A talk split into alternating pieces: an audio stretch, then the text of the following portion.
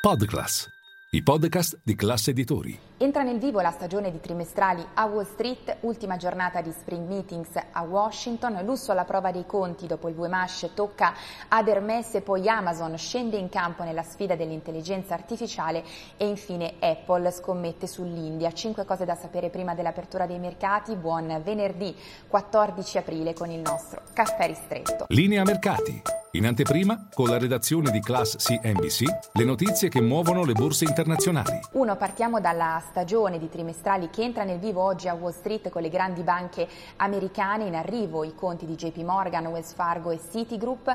Particolare attenzione del mercato, soprattutto dopo la crisi che ha coinvolto banche regionali statunitensi il mese scorso, a partire dal fallimento di Silicon Valley Bank e Signature Bank. Secondo le previsioni di Refinitiv, le principali banche americane dovrebbero registrare un calo del 2% per quanto riguarda l'utile per azione in media. Questo perché pesano gli accantonamenti così come anche il calo nell'attività di deal making e trading. Sul fronte invece del margine di interesse le previsioni sono positive, sempre secondo Refinitiv in media più 30% per questo trimestre rispetto ad un anno fa, grazie chiaramente all'aumento dei tassi di interesse.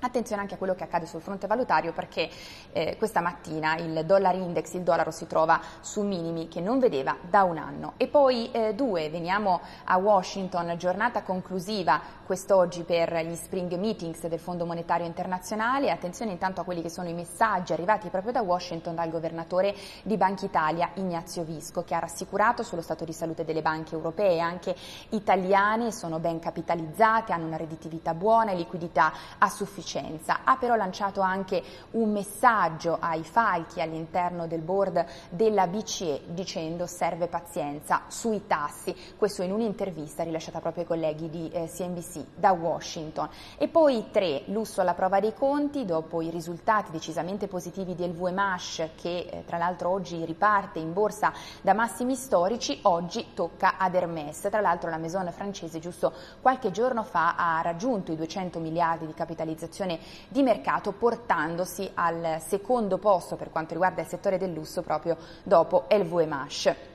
4. Cambiamo argomento. Amazon scende in campo nella sfida dell'intelligenza artificiale e lancia Bedrock. Si tratta di un servizio che consente alle aziende che si servono dei servizi cloud di Amazon di sviluppare i propri chatbot. Dunque questa è la sfida particolare, differente, l'approccio diverso di Amazon nella sfida a chat GPT rispetto alle altre eh, competitor. E poi 5. Concludiamo con Apple che ha triplicato la produzione di iPhone in India per svincolarsi sempre più dalla Cina. In questo momento in India vengono prodotti il 7% degli iPhone a livello eh, globale, nel 2021 eravamo solo all'1% e l'obiettivo di Cupertino è quello di produrre un quarto degli iPhone a livello globale proprio in India entro il 2025 per eh, mettere al sicuro la sua catena di approvvigionamento dopo il caos che l'anno scorso ha colpito lo stabilimento in Cina di Foxconn.